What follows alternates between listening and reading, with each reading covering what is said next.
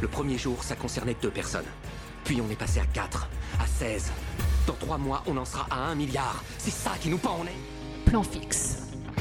Mais le sort de notre pays, peut-être du monde, est entre nos mains. Nous ne pouvons pas. Nous n'osons pas refuser ce fardeau. Radio Campus Tour, 99.5 FM. C'est pas pain de mie? C'est pandémie C'est une putain de pandémie C'est pas vrai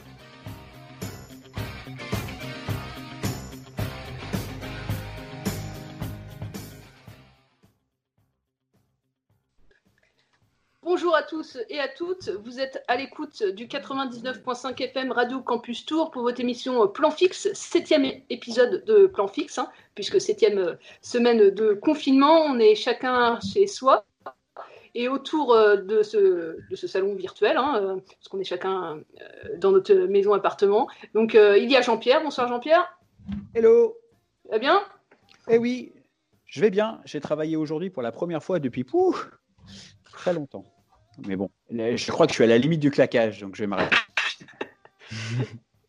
Il y a toujours Charles aussi euh, dans, dans l'émission. Bonsoir Charles. Bonsoir. Tu vas bien? Ah oui, moi je n'ai rien foutu de la journée, donc ça va très bien. Et alors Charles, vous ne le voyez pas, mais il ressemble de plus en plus au commandant Cousteau. Ouais. C'est vrai.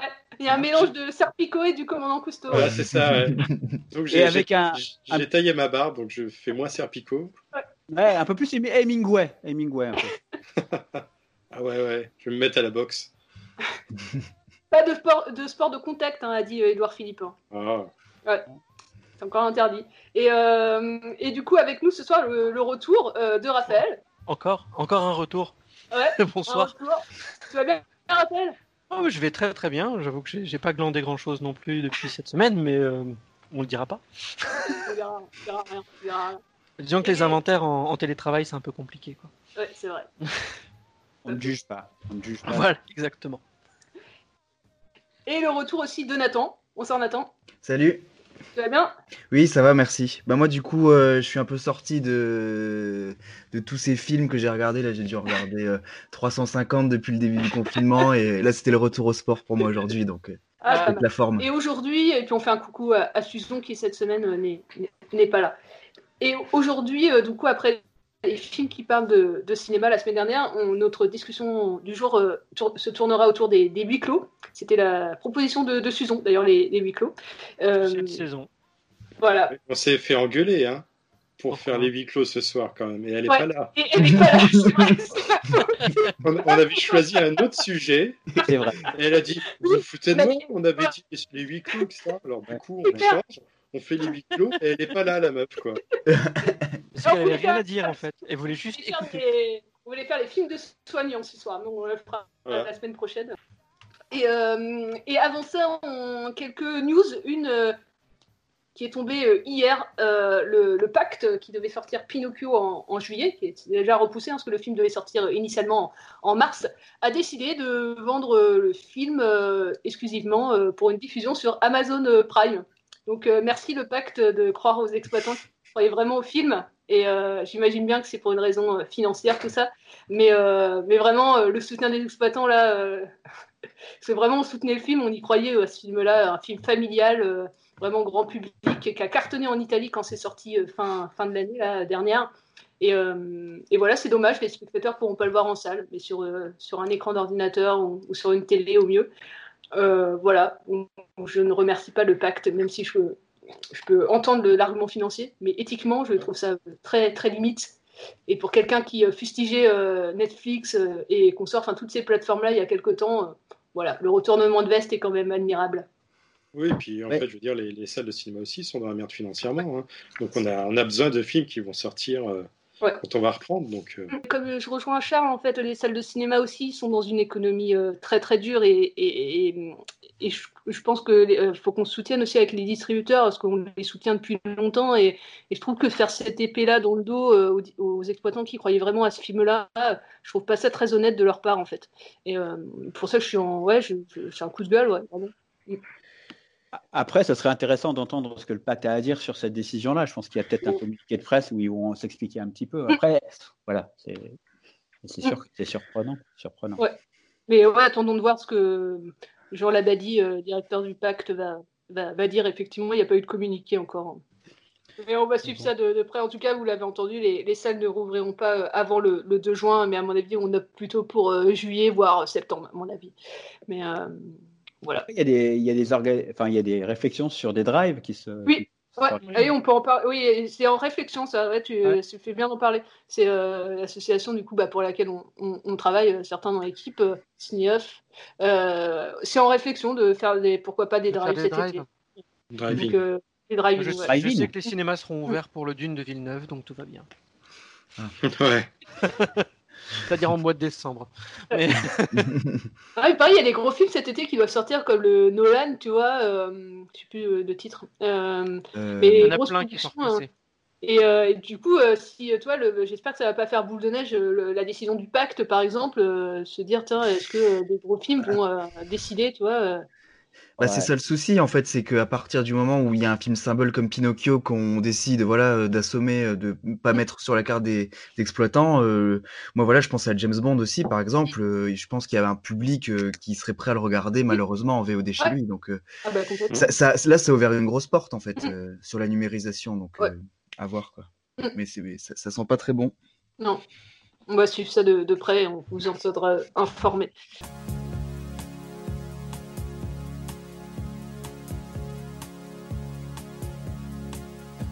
Se déroule dans ta ville, vue d'hélicoptère ou du haut d'un building. Et puis la caméra zoom avant, jusqu'à ton appartement. Doudoudou, si soit-il. Yeah, tel est le nom du film, comme il est dit dans le scénario trop plan de toi dans ton berceau. Comme il est précisé dans le script, lumière tamisée, flou artistique. Ainsi soit-il. Hmm, tel est le nom du film. Sur la bande son, une cloche qui sonne, fondue enchaînée sur la cour d'une école. Un lièvre, une tortue, trois mousquetaires et plus tard les fleurs du mal de Charles Baudelaire.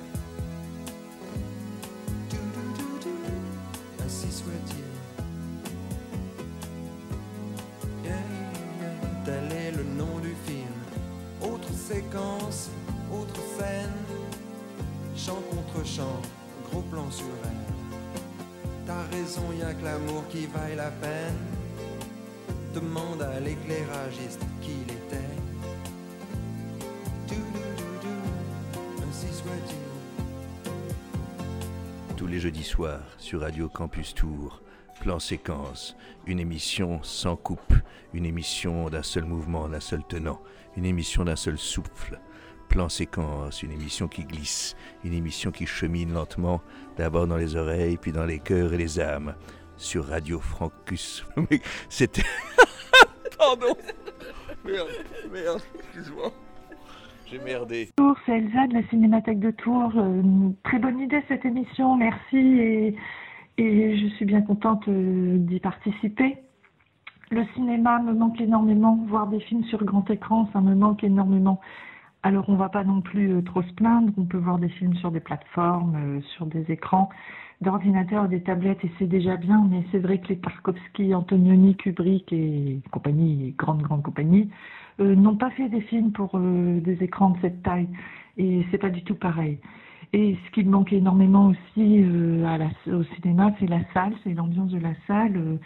Moi, ça me plaît toujours que je qu'on soit trois dans la salle, que je sois toute seule ou que la salle soit bondée. Le, le film en est différent, l'ambiance est différente, mais je j'aime toujours ça. J'aime le principe euh, d'aller m'asseoir dans une salle noire et d'avoir de, la lumière projetée et de, qui, va me raconter des choses.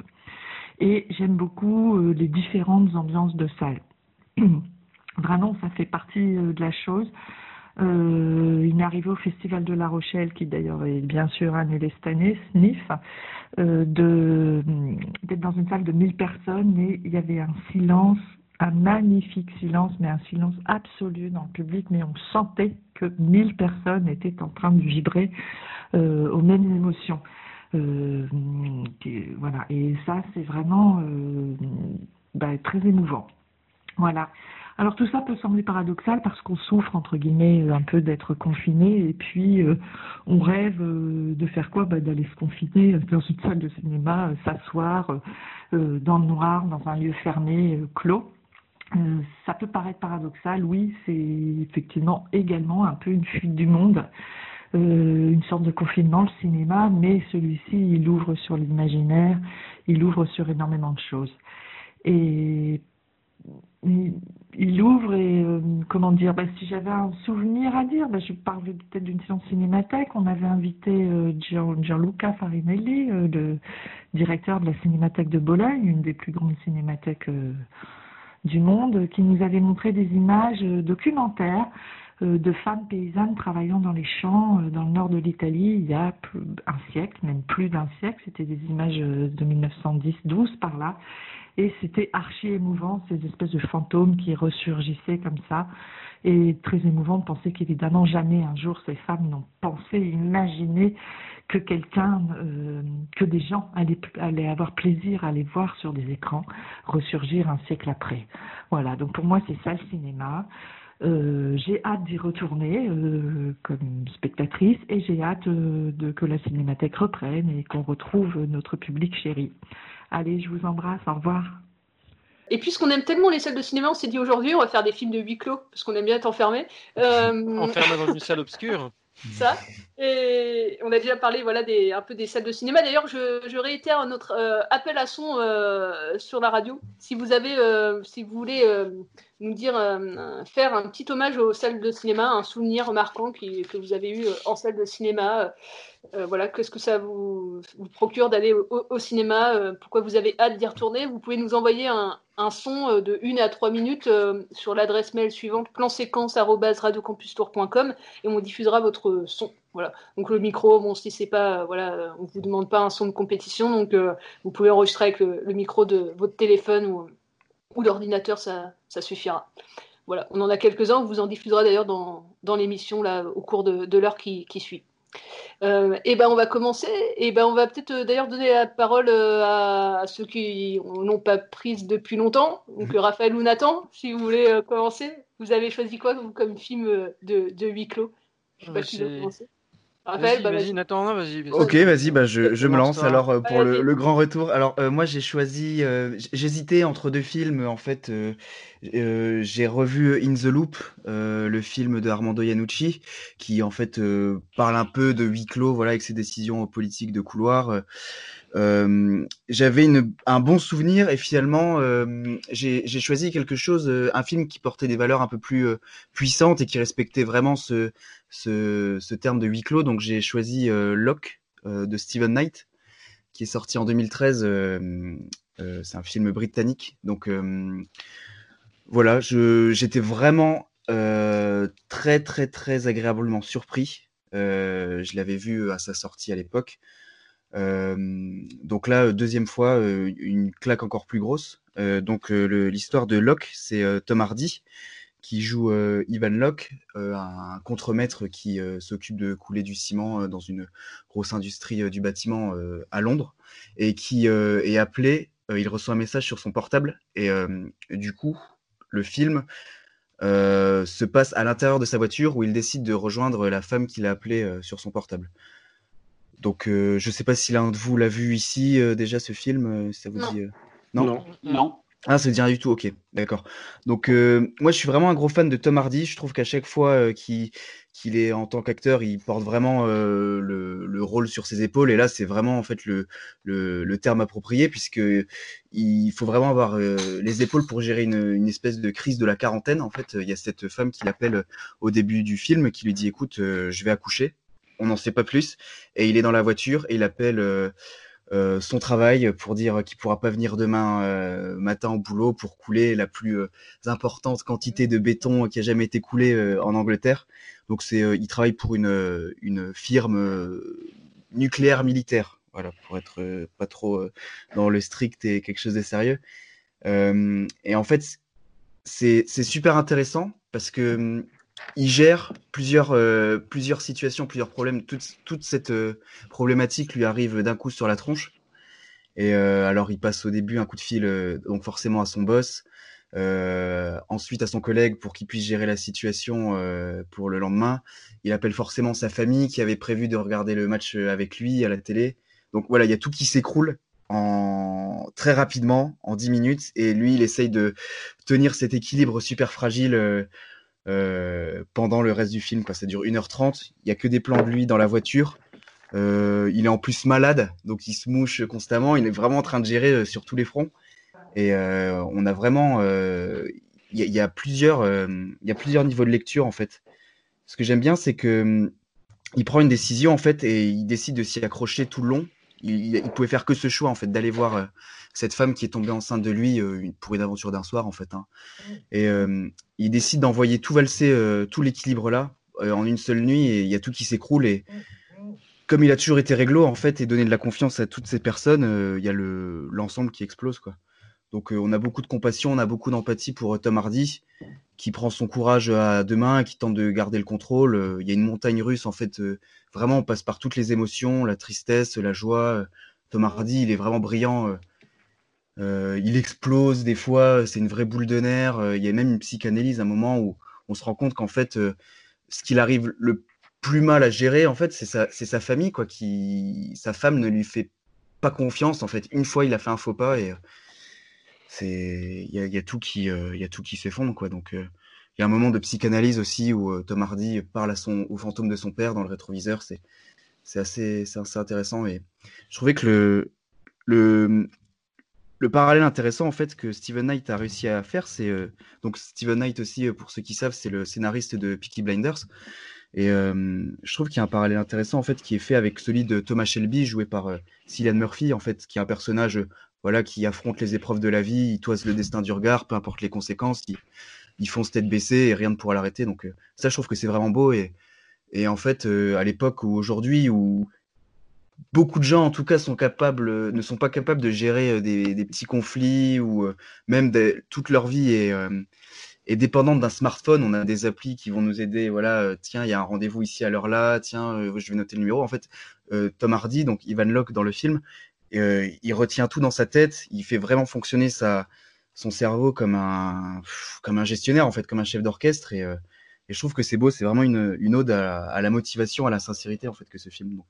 Pour moi, c'était vraiment un, un gros coup de cœur et j'invite euh, vraiment euh, quiconque à regarder ce film. C'est, il porte vraiment des belles valeurs malgré le- la, la tristesse du propos euh, au début, quoi.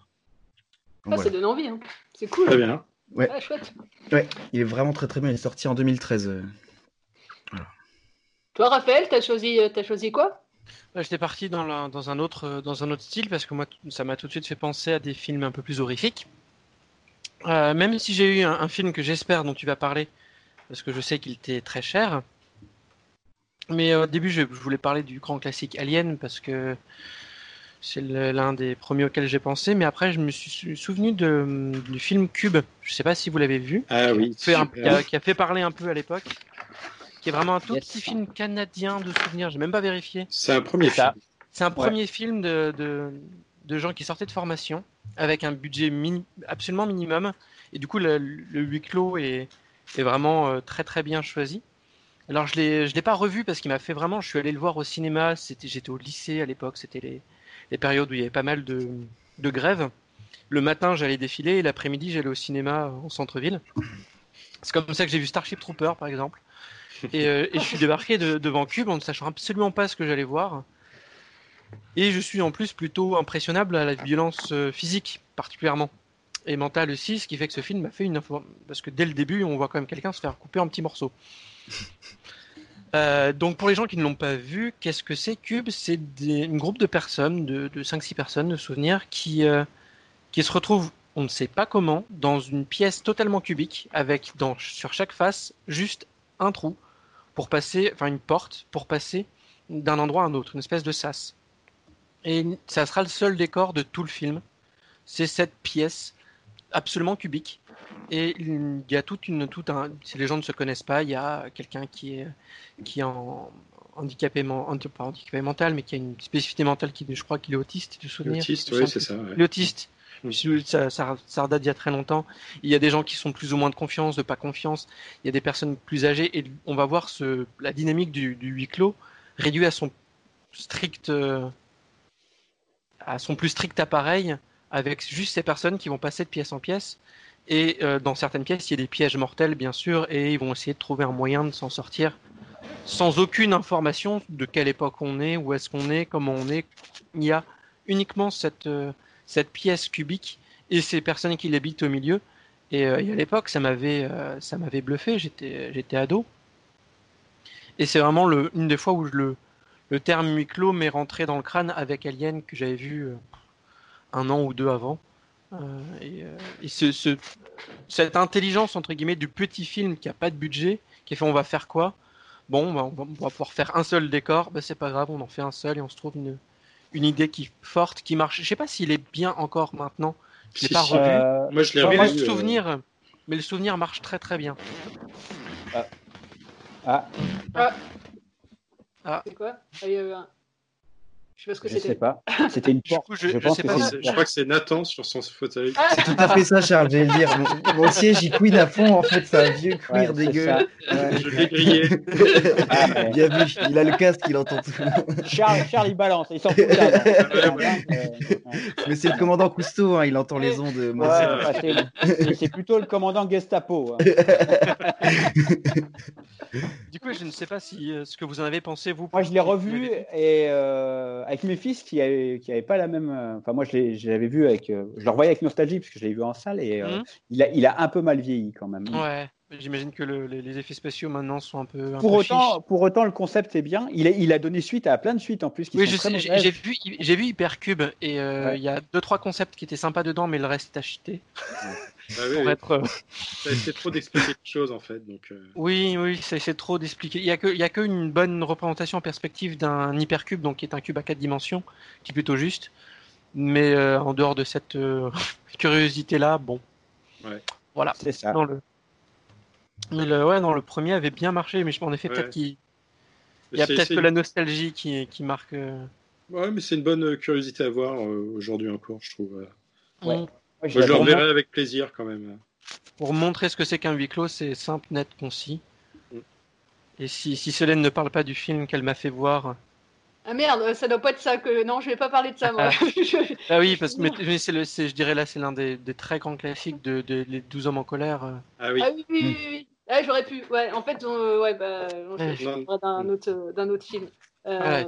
euh, Mais on en a déjà parlé plein de fois, donc euh, si Ouais, vous ne l'avez pas vu, celui-là il vieillit très bien. Il Ah ouais, vieillit- carrément. vieillira Ouais, toujours très bien. Il est Ouais. magnifique. Donc voilà, bref. Qui veut enchaîner Jean-Pierre, Charles? Bah écoute, moi je veux bien. hein, si, Ouais, euh, vas-y Jean-Pierre, toi t'as bossé aujourd'hui. euh, Ouais. en plus, euh, t'as une réunion juste après. euh. ouais. Ouais, ouais, ouais. Non, non, mais il n'y a pas de. Alors, moi, pour vous dire, je- je- en fait, j'ai fait une petite sélection. J'avais sélectionné 15 films et j'étais incapable de, de choisir. Ah oui, c'est j'ai vrai. fait, j'ai fait un tirage au sort avec des petits papiers. D'ailleurs, je crois que j'ai gardé la photo. On pourra la poster sur les réseaux sociaux. Ouais. Et celui qui est sorti, et il y avait des cubes hein, d'ailleurs dans ma sélection, euh, celui qui est sorti, c'est Les Autres, le film d'Alexandro Ah. Amenabar, Oui. qui date de 2001, avec euh, Nicole Kidman qui porte ce cinquième film de, de, de ce réalisateur espagnol. À mon avis, c'est le début de la période la plus inspirée. hein, enfin, c'est au moment où il est le plus inspiré, Alexandro Amenabar. Euh, alors, le synopsis, je ne sais pas si vous vous rappelez, en 1945, sur une île, l'île de Jersey, vit Grace, une jeune mère qui vit seule avec ses deux enfants dans une immense demeure victorienne. Les journées sont plutôt longues, d'autant plus que les enfants sont atteints d'un mal qu'on ne connaît pas, mais qui ne leur permet absolument pas d'être exposés à la lumière. Et l'arrivée de trois personnes en quête de travail va déclencher des événements de plus en plus étranges. Alors moi, c'est un film que j'aime beaucoup, qui avait quand même fait 1,5 million d'entrées en salle et un budget de 17 millions d'euros. Un huis clos assez sombre, assez pesant, avec un thème la mort et la solitude, qui sont les thèmes de prédilection hein, d'Amenabar, un scénario millimétré avec un suspense digne d'Hitchcock, une fin incroyable que je ne révélerai pas, bien sûr, si vous ne l'avez pas vu. On a une très très belle photo, une belle mise en scène, un film feutré avec une angoisse un peu larvée, envahissante, une belle interprétation de Nicole Kidman, assez fantomatique dans ce film. Et elle incarne une mère de famille très pieuse, très protectrice. Alors, et pour la petite anecdote, la, la maladie est inspirée d'une vraie maladie qui existe, qui s'appelle le xéroderma pigmentosum, qui est une maladie génétique. Et moi, ça, une vraie, euh, c'est une vraie Madeleine de Proust parce que c'est un film que j'ai montré à mon fils cadet qui avait 10 ans à l'époque et qui fanfaronnait sur le fait qu'il n'avait pas peur des films d'horreur. Et au bout de 15 minutes, il m'a dit Papa, non, mais je vais aller me coucher, je crois bien, je sais pas. je m'en souviens, de ce film, il a tellement bien marché que j'ai su la fin avant même de le voir. Ah oui, mais c'est, ça tue un peu le truc, quoi. Ouais, c'est pour ça que je ne l'ai pas vu du coup. Et... Voilà. Mais voilà, ah oui, ce film, je l'ai vu, il finit comme ça. Aïe, aïe, aïe. Donc voilà, si vous avez l'occasion, on l'avait pas vu, euh, je pense qu'il a l'air très très bien. Il a l'air très très bien, celui-là. Pas, pas, mal vieilli et je ne vous révélerai pas la fin. Ah, c'est criminel, ça serait criminel de révéler la fin. Hmm. Je dirais juste que les choses ne sont pas telles qu'elles paraissent. Mais on découvre qui est Kaiser Soze. Bien sûr. et qui a tué le colonel Moutarde avec le chandelier? Aussi, ouais, voilà. J'allais dire passer... Palmer, mais bon. on, va, on, va, passer la, la, parole au commandant Cousteau. Voilà. J'aime bien les requins, je fais pas de mal aux requins. Moi. bah, lui non plus, pas le commandant Cousteau, je crois pas. Euh, si, c'est un enfant. Oh, euh, ouais. T'as choisi quoi du coup, Charles euh, comme Alors, euh, moi j'ai choisi un, un, vieux film. Euh, j'ai choisi L'Ange exterminateur de Louis Buñuel donc un film euh, mexicain de 1962. Euh, donc Louis Buñuel, hein, qu'on ne présente plus, euh, des grands réalisateurs surréalistes. Et, et, alors l'Ange exterminateur, c'est un, huis clos absolument extraordinaire. Ça se passe au Mexique lors d'une soirée organisée chez un aristocrate. Et voilà, une, une, soirée un peu mondaine, voilà, où plein de gens sont, sont invités. Euh, et euh, le film va entièrement se passer dans cette salle de, réception. Et la, soirée, en fait, de, se, passe et les, les, gens euh, n'arrivent pas à sortir de la pièce. En fait, ce qui se passe, c'est que bon, il y a une personne voilà, qui se dit Bon, bah tiens, nous, on, va rentrer, etc. Ils commencent à se diriger vers la sortie. Et puis, au début, voilà, il y a, ils vont croiser quelqu'un qu'ils n'avaient peut-être pas vu dans la soirée. Alors, ils vont se remettre à discuter avec cette personne. Finalement, ils ne sortent pas.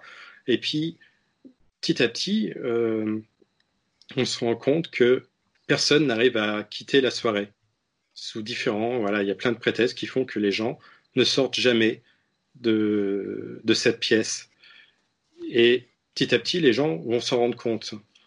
Et, euh, ça va créer donc une ambiance très très étrange où euh, bah, les gens vont se retrouver pendant plusieurs jours enfermés dans cette pièce, à ne pas pouvoir en sortir physiquement et ne va plus savoir pourquoi. Euh, et c'est un film vraiment avec une, ambiance très très étrange. Euh, voilà, ça va créer des relations entre les gens. Euh, ils vont commencer à avoir faim, il va y avoir des disputes. Enfin voilà, il va y avoir, vraiment y avoir tout un tas de situations très différentes. Et voilà, les, gens se retrouvent bloqués dans, dans cette pièce et ils n'arrivent pas à en sortir. Et jamais, ils n'en sortiront jamais. Ouais, ils, ne comprennent pas pourquoi. Moi, je vous dis pas la fin, mais. Euh... Ah non. là, je ne vous ai pas raconté grand chose, hein, vraiment, hein, parce qu'il se passe beaucoup de choses dans, dans, ce film.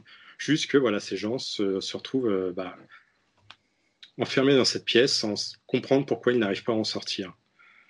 Et euh, donc, ouais, un film qui est absolument brillant. Louis Buñuel, c'est quand même un, un, très grand euh, réalisateur.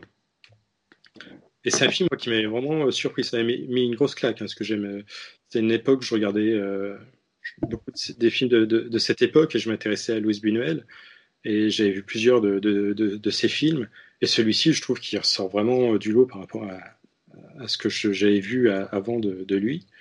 Et un film vraiment, vraiment très, très étonnant. Donc, je, vous conseille très fortement. Il est assez difficile à trouver. Hein. J'ai essayé de chercher le DVD sur Internet. J'ai pas trouvé de, de, copie pour l'instant, euh, mais euh, j'espère que ça fera partie des, prochaines sorties euh, en Blu-ray, restauré, etc.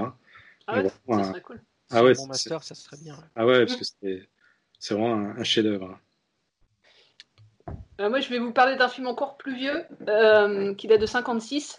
Euh, J'ai commencé un peu une, série autour des films euh, d'avant la, nouvelle vague. Là, Euh, je parlerai d'ailleurs dans ma chronique là, du premier film de Jean-Pierre Melville tout à l'heure.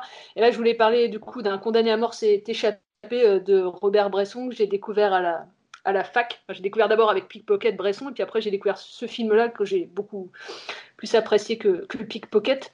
Donc euh, Robert Bresson, euh, voilà, il n'a pas fait beaucoup de longs métrages, euh, un réalisateur français, et qui avait, pour ceux qui ne connaissent pas, qui avait inventé un, langage cinématographique qui s'appelle le cinématographe. Il, est assez connu, par exemple, pour le fait qu'il employait quasiment aucun acteur professionnel dans, ses films. Il y a une écriture assez singulière euh, dans, tous, ses films. Et euh, du coup, un condamné à mort s'est échappé en, en 56, qui est adapté euh, des- d'écrits de, de. Euh, et du coup, tout le film en fait se passe dans une, prison. J'aurais pu parler aussi du film Le Trou, que j'aime bien, de, Jacques Becker aussi. mais voilà, j'ai choisi, choisi celui-là. C'est le lieutenant. Euh, Fontaine qui se retrouve, qui est joué par François Leterrier, qui se retrouve en, prison, qui est condamné à mort. Et, euh, voilà, on va voir les, les derniers jours, euh, enfin les derniers jours. En tout cas, il a juste eu envie, lui, c'est s'échapper de cette forteresse. Donc on va voir tout comme dans le trou d'ailleurs, sauf que dans le trou ils sont plusieurs. Là, dans, dans un condamné à mort s'est échappé, il est tout seul. La solitude du coup d'un homme dans sa cellule pour s'échapper et tous les gestes qu'il va le faire pour euh, pour euh, s'échapper de, de cette euh, prison. Et, et du coup, la force du film, c'est il y a un gros travail sur le son. Voilà, euh, c'est admirable d'ailleurs ce film-là pour ça. Cette prison silencieuse, mais tous les gestes, tous les tous les petits sons sont très précis et ça joue pour le suspense parce que il y a, y a pas mal de le hors champ est assez est assez présent dans le film et du coup nous spectateurs on s'imagine plein plein de choses et on, voit pas tous les gestes du lieutenant Fontaine pour s'évader, mais on, on va tous euh, les ressentir en tout cas. Et euh, puis la question du coup de la, de la liberté de cet homme qui veut s'échapper parce qu'il est condamné il est condamné à mort et il joue sa vie en fait là-dedans. Il y a une comme pas mal de films de Bresson. euh, je ne les ai pas encore tous vus, mais quelques-uns à voir, mais il y a quand même une, une, voix off qui va narrer euh, l'histoire et instaurer elle, aussi une, tension. Euh, moi, je vous conseille ce film. Il existe, euh, il existe en DVD et je crois même, enfin moi j'ai DVD, je me demande s'il n'est pas sorti aussi en Blu-ray. Mais si vous connaissez pas Bresson, je crois que c'est le film le plus, peut-être le plus accessible de Bresson. Même si je l'ai pas encore tous vus, mais par rapport à d'autres que j'ai vus, je trouve qu'il est quand même assez accessible. Et, et, voilà, avec un acteur voilà, non professionnel, François Leterrier, qui joue, euh, qui joue dedans. Et on est toujours dans cette prison, donc je trouvais en film de huis clos, et puis vu que je voulais rester dans cette période-là des années 50, euh, que ça correspondait bien. Mais j'aurais pu, comme disait Raphaël tout à l'heure, aussi parler de, de 12 hommes en colère, que j'aime évidemment beaucoup. Donc, euh, donc voilà, euh, pour un condamné à mort, c'est échappé. Et, du coup, ces écrits aussi ouais, de, de Vigny sont tirés, elles aussi, eux aussi, pardon, de, de récits de. Enfin, de Vigny était membre de la résistance sous l'occupation et il a été lui-même condamné à mort par la Gestapo en 43. Donc, il- quand il écrit euh, ça en 50, euh, enfin un peu avant 56, en 54, euh, voilà, ça, ça lui est vraiment arrivé. Donc, il y a vraiment une, une sincérité, une véracité là-dedans euh, que Bresson retranscrit dans son film. Donc, donc voilà. Et ben Ok. merci les gars pour tous vos conseils. Et puis Bah, oui, tous les merci à vous. tous les films existent en, DVD au moins, et puis certains, en tout cas en VOD si vous ne pouvez pas vous les procurer.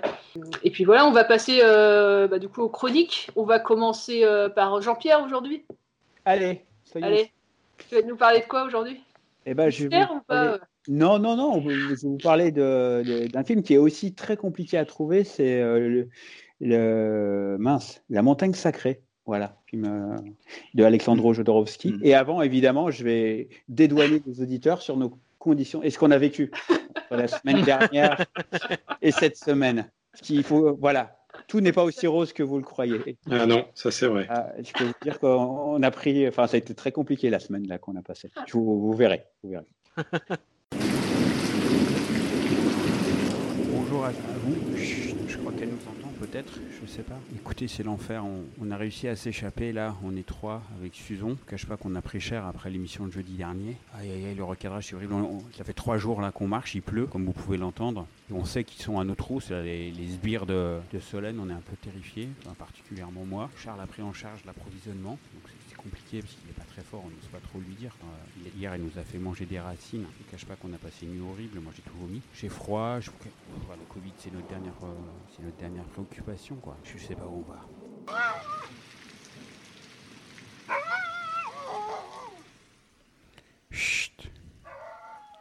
Mais taisez-vous Taisez-vous Ah, Je crois qu'elle a envoyé ses hordes de chiens là, à, nos, à nos trousses. C'est horrible. C'est horrible. Et- Ils sont pas loin en plus. Ils sont emmenés par son espèce de molosse préféré, la fripouille, moitié, moitié Doberman, euh, moitié Fox Terrier, et avec un, doigt de pitbull. C'est une, horreur absolue. J'ai peur qu'ils nous repèrent. Ils ont l'air encore un peu loin. Ça fait maintenant 4 jours qu'on tourne en rond, sous la pluie, dans le froid. Au secours. Il faut qu'on s'en sorte, on n'en peut plus.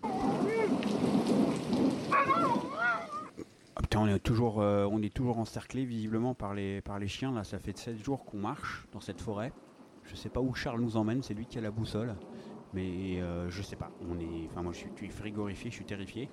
Oh putain.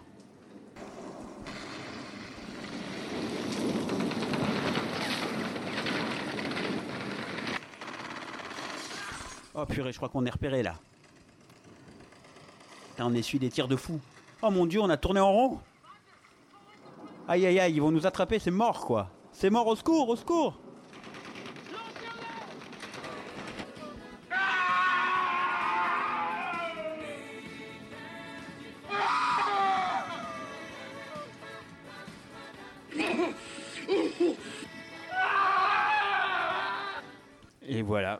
À mon quotidien de confiné dans la cave de notre patronne, à écrire des chroniques à la chaîne et à regarder des films.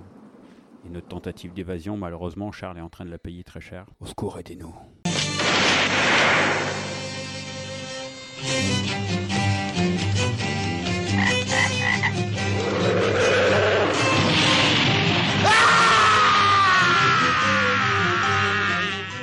Je vous propose ce soir un petit voyage 46 ans en arrière. On va se retrouver au début de l'année 1974 pour un film qui s'appelle La montagne sacrée signé Alexandro Jodorowsky. Alors moi j'ai un rapport assez particulier avec ce film-là parce que j'ai longtemps, longtemps, longtemps hésité à le regarder. C'est un film qui m'a toujours un petit peu effrayé. Et pendant le confinement, j'ai pris mon courage à deux mains et je m'y suis attelé et j'ai vraiment pas regretté le voyage. Alors, dans ce film, quelles sont les thématiques abordées? De quoi ça parle? C'est difficile d'aborder ce sujet-là. Disons que grosso modo, après une série de procès et de tribulations, on a un voleur vagabond qui ressemble vaguement à Jésus qui va rencontrer un maître spirituel, incarné par Jodorowsky lui-même, qui va lui présenter sept personnages riches, puissants, représentant une planète du système solaire chacun. Ensemble, ils entreprennent un pèlerinage vers la montagne sacrée afin d'en déloger les dieux qui y demeurent et atteindre l'immortalité. Alors, un petit point sur Jodorowsky. Si vous ne connaissez pas sa filmo, je vous invite quand même à regarder Le Santa Sacré, qui date de la fin des années 80, et puis El Topo. La montagne sacrée est pour autant le film le plus ambitieux de Jodorowsky. Alan Klein, qui est le producteur des Beatles, excusez du peu, va produire son troisième film, ce troisième film, sous l'impulsion de John Lennon, qui lui demande expressément. Jodorowsky, à l'époque, veut réaliser un film sur la recherche de l'immortalité.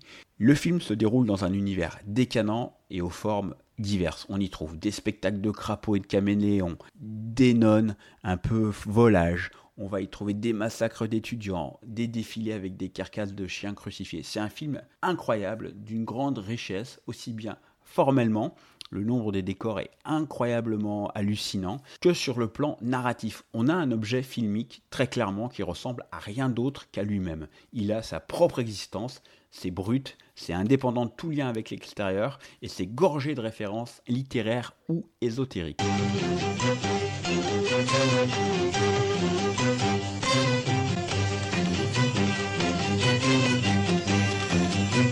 La religion y est accusée de vendre des icônes au lieu de spiritualité, elle est assimilée à la production de masse, le capitalisme y est brocardé. Bref, que des thèmes qui sont 46 ans après encore d'actualité.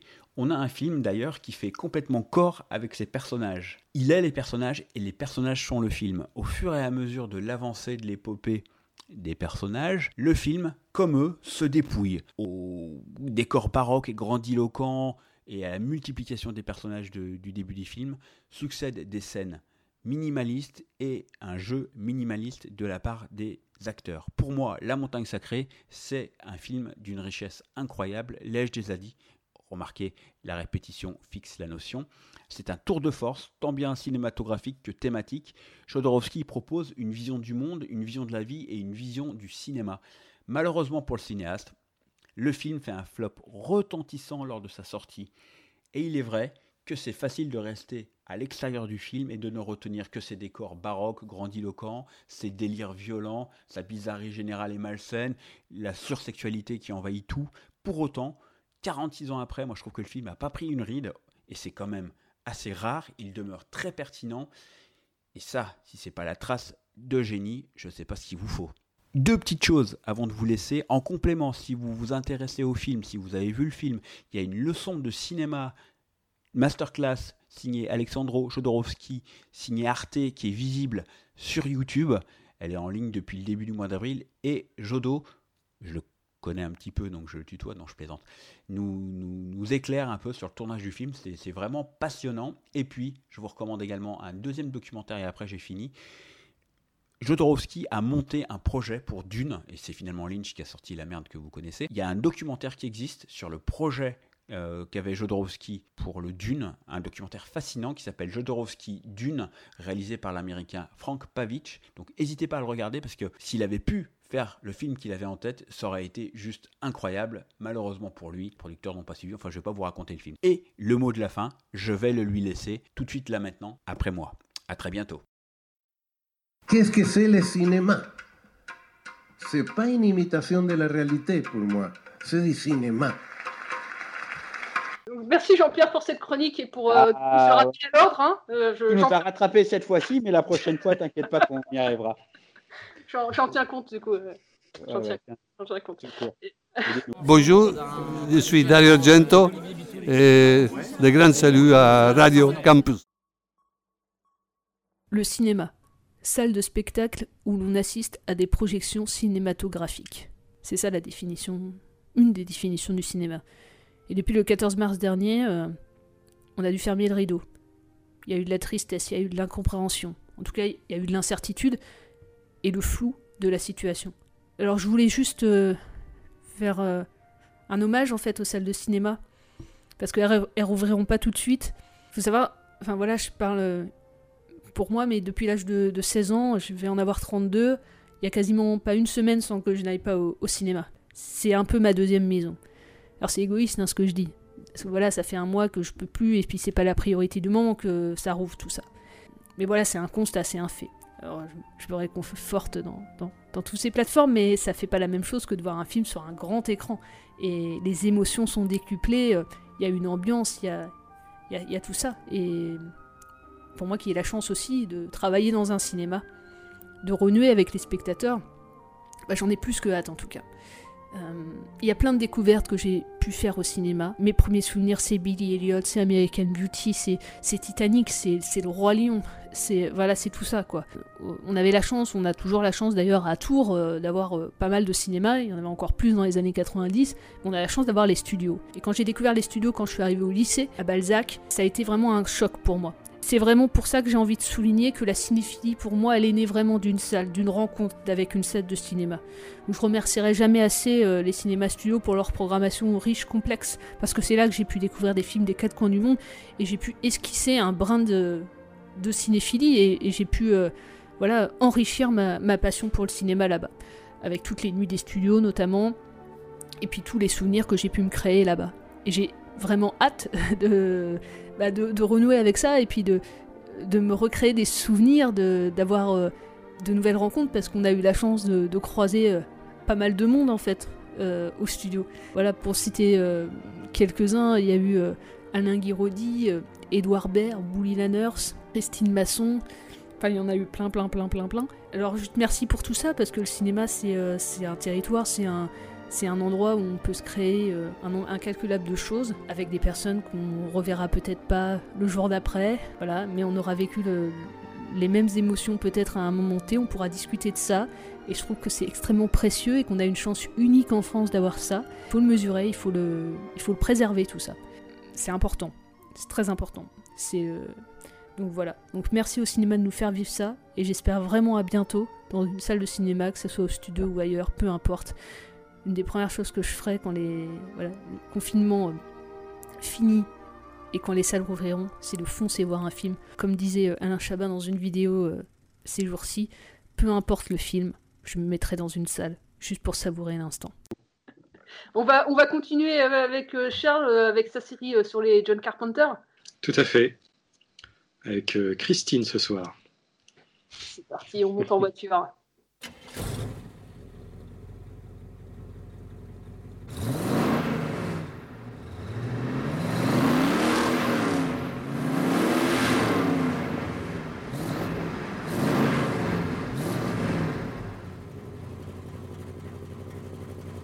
Promis la semaine dernière.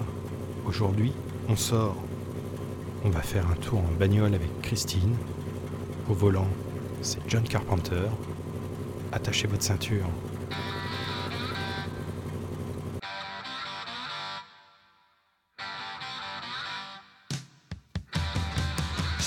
Nous sommes à la fin des années 70.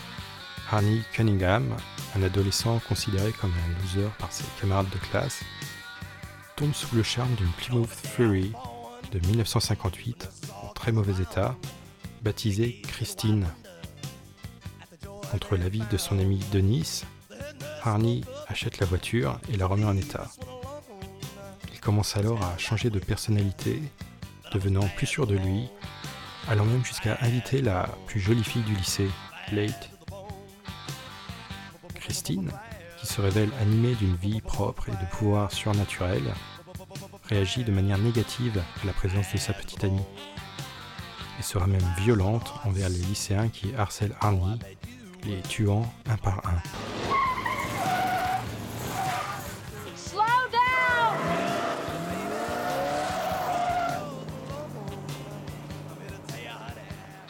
Christine est une adaptation du roman homonyme de Stephen King.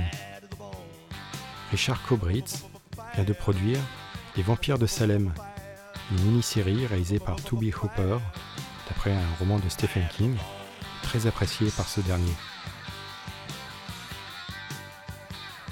Nous sommes en 1983, le livre sort en librairie et devient rapidement numéro 1 des ventes, et le sera toujours quand le film sortira en salle un peu plus tard dans l'année.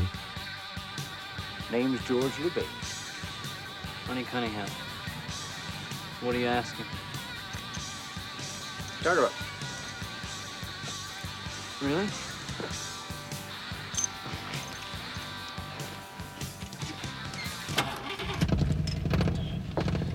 Her name's Christine.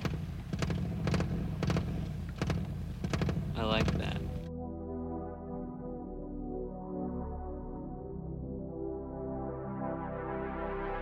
Au casting, Keith Gordon dans le rôle d'Arnie, John Stockwell qui joue Denis et Alexandra Paul dans le rôle de Leg, la petite amie d'Arnie.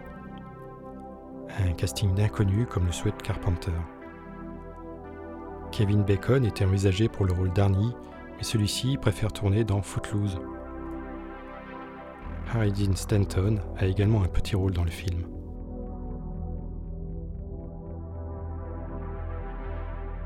Dans le rôle de Christine, une Plymouth Fury de 1958, choisie par Stephen King car elle n'était pas très populaire à l'époque. La production en trouve environ 25 exemplaires et les rénove. 17 seront entièrement fonctionnelles, quasiment toutes seront détruites lors des cascades et seulement deux survivront au tournage. Christine est une vraie bagnole au design magnifique comme on savait le faire à l'époque, rien à voir avec toutes ces merdes affreuses qu'on trouve aujourd'hui. Vous n'êtes pas d'accord avec moi? Parlez-en à Christine. Hey, Cunningham! Is that you, Cunningham?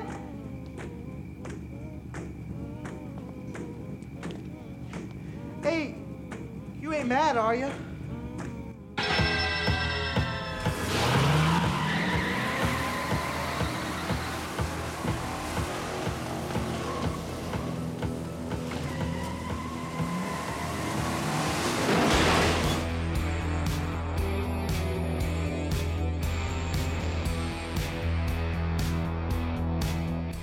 Est un film absolument génial, qui n'a pas pris une seule ride avec les années.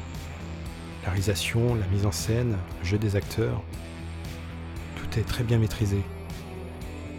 Dans les scènes où Christine se répare toute seule, les effets spéciaux sont tellement impressionnants on imagine mal comment on aurait pu mieux faire aujourd'hui.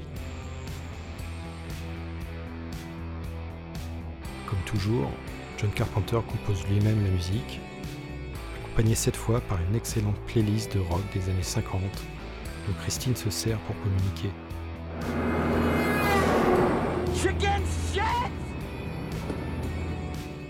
Christine est disponible en Blu-ray aux éditions Carlotta, en version restaurée, avec plein de bonus très intéressants.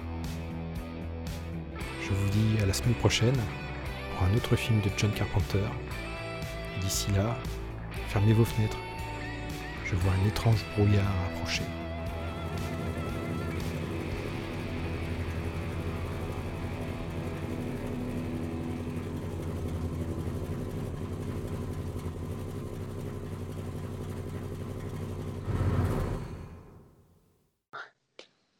Merci Charles, encore ces effets euh, à couper le souffle. Ah ouais. C'est magique à chaque fois.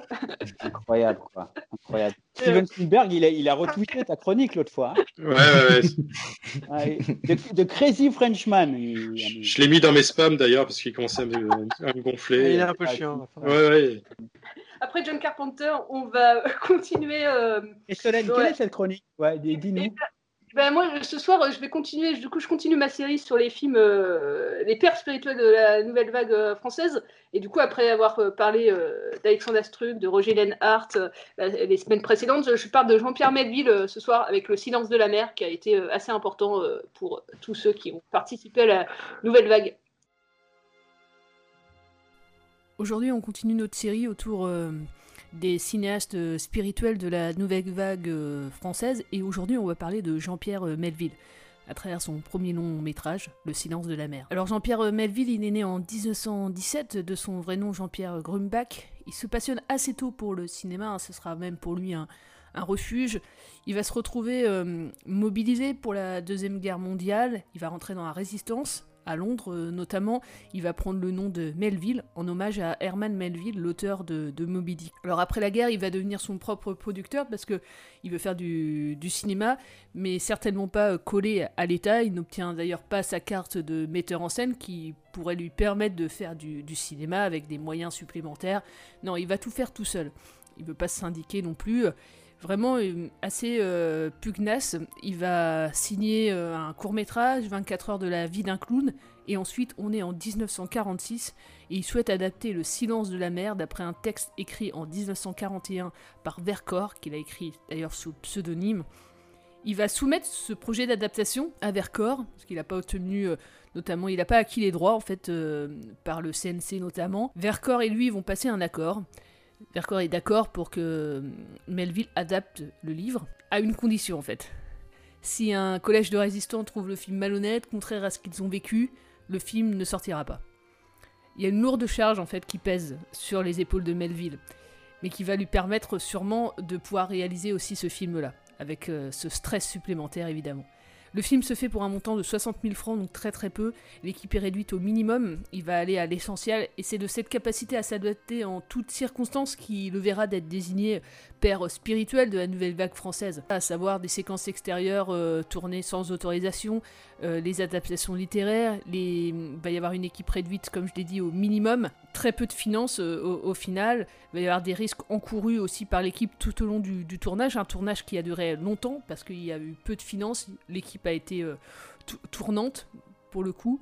Alors il a fallu euh, voilà inventer, trouver des bottes miraculeuses pour chercher la solution. Et euh, il va se dessiner en fait dans ce film-là une mise en scène à la fois faite de mystère, une narration menée de voix off et de monologues. Alors venons-en quand même un peu à l'hi- à l'histoire. L'histoire du silence de la mer est fidèle au roman. De toute façon, hein, je le rappelle, il n'aurait pas été fidèle, le film aurait été détruit en fait, n'aurait jamais existé. Nous sommes dans la France occupée, en pleine Seconde Guerre mondiale, en zone libre. Un oncle habite avec sa nièce et un officier allemand va être envoyé dans leur demeure. On va voir la cohabitation forcée, le mutisme des hôtes. Cet officier allemand va essayer de discuter, de rentrer en contact avec eux, et il va faire face à un mur, à un silence toujours. Le film est aussi sur la rédemption, la résistance, ne plus accepter l'inacceptable, et puis que le pardon ne, ne pourra sûrement pas être là. Il y a seul le, seul le silence est, faisable face à l'oppression euh, nazie. Il n'y a que ça de, possible. l'amour euh, entre la nièce et l'officier ne pourra même pas avoir lieu quand bien même, euh, voilà, il serait amoureux. C'est impossible vu les circonstances. Et puis, va y avoir aussi de la part de cet officier la découverte de la face cachée d'un modèle. Ça veut à soi-même qu'on a mal jugé, vouloir reprendre tout à zéro, comprendre que derrière aussi ce costume d'officier, bah, il y avait un homme qui doutait et qui avait compris qu'il avait participé à l'horreur du nazisme. Mais la force du film aussi, et c'est de ça euh, dont on s'inspirait aussi les jeunes de la nouvelle vague, c'est sa mise en scène. Il y a très peu de dialogue, tout se passe par les regards, les gestes, la lumière du film est assez belle, insiste sur le caractère des personnages. Par exemple, vous verrez euh, quand l'officier arrive dans la maison, on, a une lumière euh, vraiment rasante, euh, un peu, on dirait que Frankenstein arrive en fait dans la demeure, comme si le monstre rentrait. Il y a très peu de mouvements de caméra dans, dans le film, c'est un, un film d'atmosphère je trouve, où hormis la voix off, la musique apporte un côté assez poétique peut-être un peu redondant à, certains, à certains moments, et, euh, et vraiment le genre de film à voir au cinéma pour être 100% dedans. Mais le premier long métrage, je trouve, de Melville impose un, style, une écriture mi- minimaliste. On retrouvera sa, sa patte dans, dans toute sa filmographie sur les 13 longs métrages qu'il a réalisés. Dans ce film-là, on est en décor euh, naturel, on a une certaine épure du cinéma, et dans ce sens-là, ça peut le rapprocher euh, voilà, de Robert Bresson, qui ils étaient tous les deux contemporains, et il y a un, un trait commun. Alors, avec euh, ce film, les jeunes euh, voilà, des cahiers du, cinéma qui l'ont vu, bah, ils, ont, ils ont perçu une porte d'entrée pour le cinéma. Parce qu'il était donc possible de faire des films sans moyens ou presque, avec juste une envie euh, folle de faire du cinéma. C'était donc faisable tout ça. C'est un film aussi qui va nouer de sacrés liens avec toute son équipe. Il va faire retravailler son chef opérateur de Cahiers euh, sur d'autres films, six autres films, ils vont collaborer.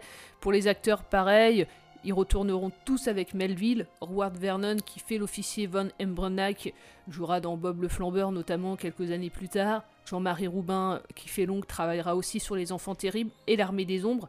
La nièce est jouée par Nicole Stéphane, qui tournera pour Les Enfants Terribles, et puis après, plus tard, dans son métier, elle se tournera vers la, vers la production. Mais ce, film va marquer plein de cinéphiles. Melville sera repéré par Cocteau grâce à ce film. Il fera un remake des Enfants Terribles en 1950.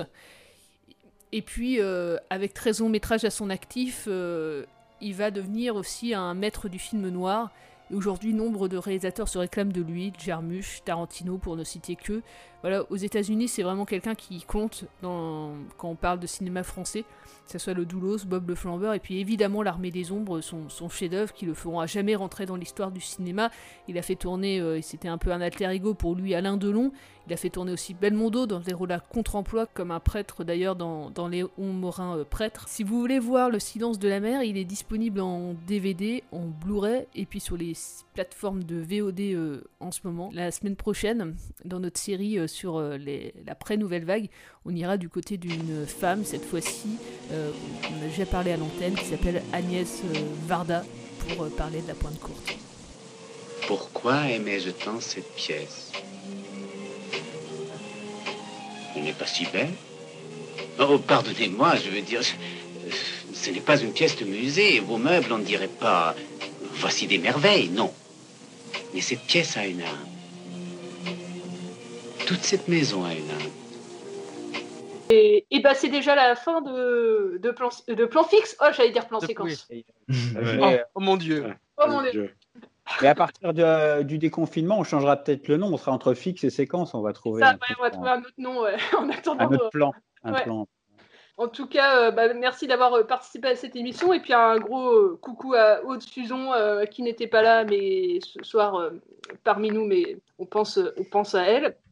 Et puis euh, on se dit à la semaine prochaine pour le huitième euh, épisode de, de Plan Fixe. Encore une fois, un gros euh, big up au- à tout le corps hospitalier et tous ceux qui taffent. Et on vous Ce sera dit le dernier d'ailleurs du confinement total. c'est vrai, c'est vrai. Ouais, ce sera le. Ouais, on va, on va voir ce qu'on fait d'ailleurs. Ouais, si les films de soignants d'ailleurs, ça, ça tombe bien d'ailleurs pour le huitième épisode. Pour Ouais, faire ouais. un hommage. Euh, bon, on verra. Ça se trouve, ça a encore le temps de changer. hein. Voilà. Bah, on vous dit à la semaine, euh, à la semaine prochaine. Ciao. Portez-vous bien. Au revoir. Salut. J'ai enregistré. Pardon. J'arrête. Ah non, mais tiens, à la place de, de plan séquence, bonsoir, vous écoutez euh, Steadicam sur le 89.5.